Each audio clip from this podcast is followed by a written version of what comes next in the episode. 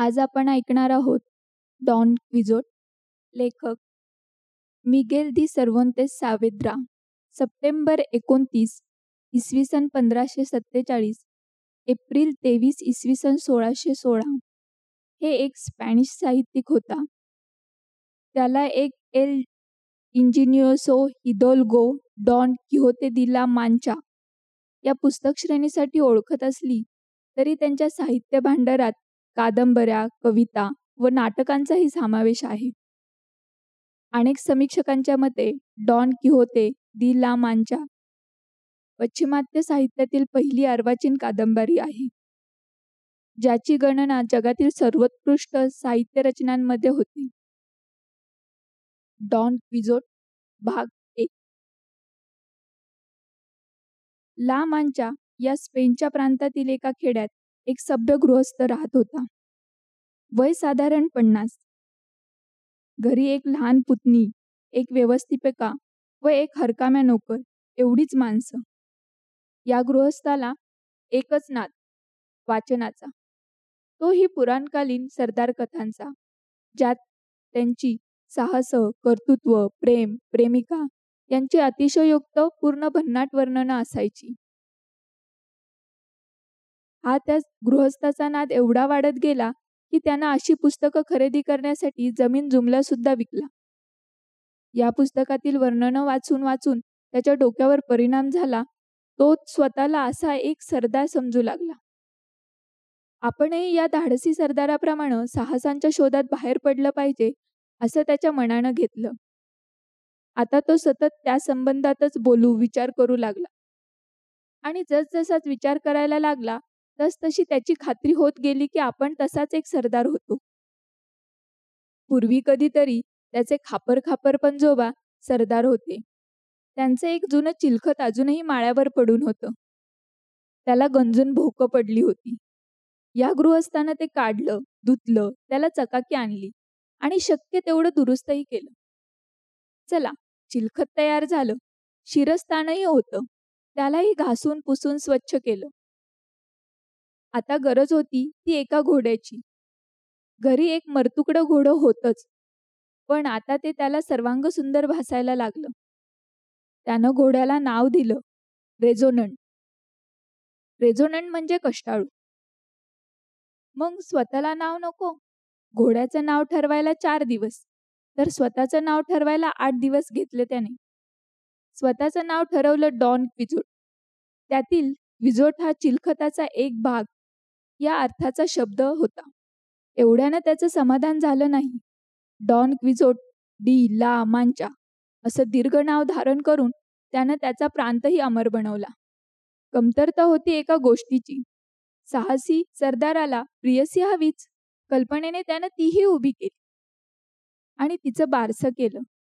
डल्सिनी tail टोबासो ही होती त्याच खेड्यातील एक तरुणी जी क्विझोटला आवडायची. एवढं सगळं झाल्यानंतर घरात बसून राहायचं? भलतच.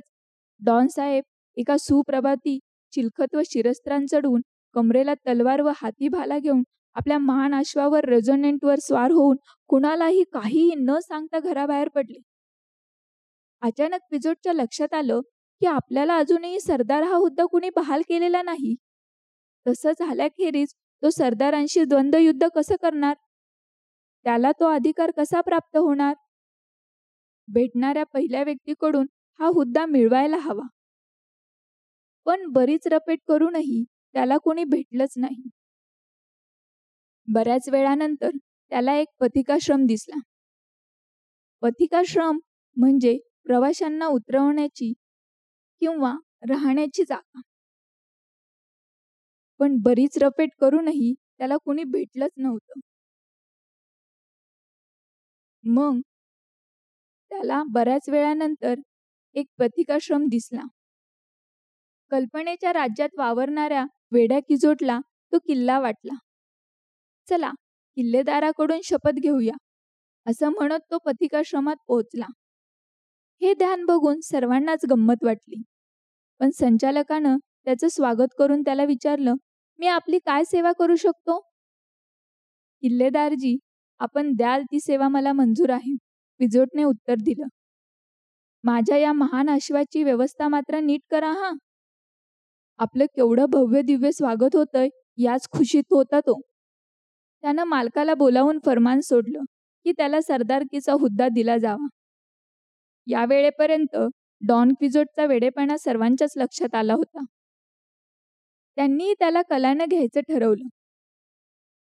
डॉन क्विजोटनं आपलं चिलखत व शिरस्थान पाण्याच्या टाकीवर ठेवलं. शपथ घेण्यापूर्वी बराच वेळ त्याला नजर रोखून बसणं गरजेचं होतं. प्रथाच होती तशी. विजोटनं अनेकदा ते पुस्तकात वाचलं होतं पण मध्येच एक अडचण आली. एका गाडीवानानं टाकीवरची शस्त्र फेकून झाकण खोललं. संतप्त डॉननं त्याच्यावर हल्ला चढवून त्याला जमीनदोस्त केलं. आणि पुन्हा सुरू झालं ते एक टक पाहणं. अखेरीस कसा बसा एकदाचा शपथविधी झाला. आता क्विजोट साहसाच्या शोधात बाहेर पडायला तयार झाला. कारण किल्लेदाराने त्याला सल्ला दिला की साहसाला बाहेर पडताना बरोबर भरपूर पैसे हवेत. केव्हाही लागू शकतात. तसंच अंगावर एक स्वच्छ अंगरखाही हवाच. पैशाची थैली अर्थातच सरदारानं स्वतःजवळ ठेवायची नसते ती त्याच्या सहाय्यकाजवळ हवी. डॉन क्विजोटनं किल्लेदाराला अभिवाचन दिलं की तो त्यांचा उपदेश अंमलात आणेल. आणि तीच तर अडचण होती. डॉन साहेबांच्या जवळ पैसा स्वच्छ अंगारखा किंवा सहाय्यक यातलं काहीच नव्हतं. म्हणजे घरी परतायला हवं आणि तेही तात्काळ.